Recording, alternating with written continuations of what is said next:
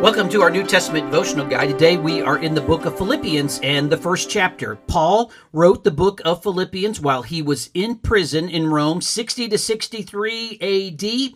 The key word in this book is the word joy. It is used as a noun about five times, and then the call to rejoice some 11 times. Now he's writing to all the saints in Philippi, the overseers, those are the pastors or the bishops, it says, and the deacons. Paul loves this church church and their furthering of the gospel, and they are like a family to him. So he emphasizes this family kind of feel. And notice what a family is supposed to look like. First off, a family is going to keep each other in their mind. Notice verse number three I thank my God upon every remembrance of you. Paul remembers this church, he keeps them in his mind, and as he thinks about them, he is grateful. He makes his request for them with joy and he recognizes the fellowship or their partnership in the gospel.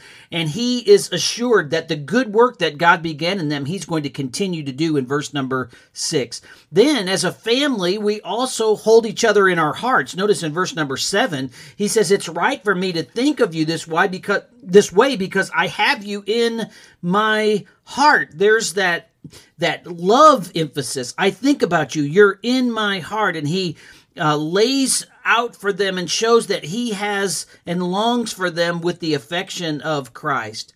Then we lift each other in our prayers. Notice verse number nine. And this I pray that your love may abound still more and more. He prays for their their love to abound. He prays for their life, that they would live a sincere and godly life until Jesus comes, that they would approve the things that are excellent, verse number 10.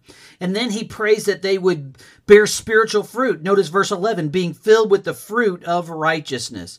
Then a family is not only going to keep each other in mind and heart and prayers, but they're going to work with each other. Now, specifically as a church family, we work with each other in the gospel. And that's what Paul emphasizes in verse 12 through 26. Paul is in prison and he knows that the church is concerned about him.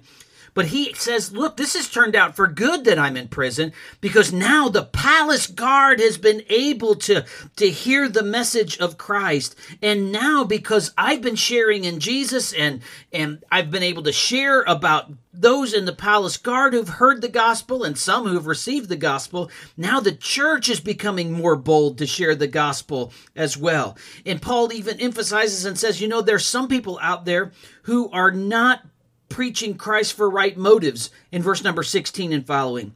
But he, he says they're not preaching with the sincere motive that they should. But overall, Christ is preached. That's what he says in verse number 18. And because Christ is preached, he rejoices.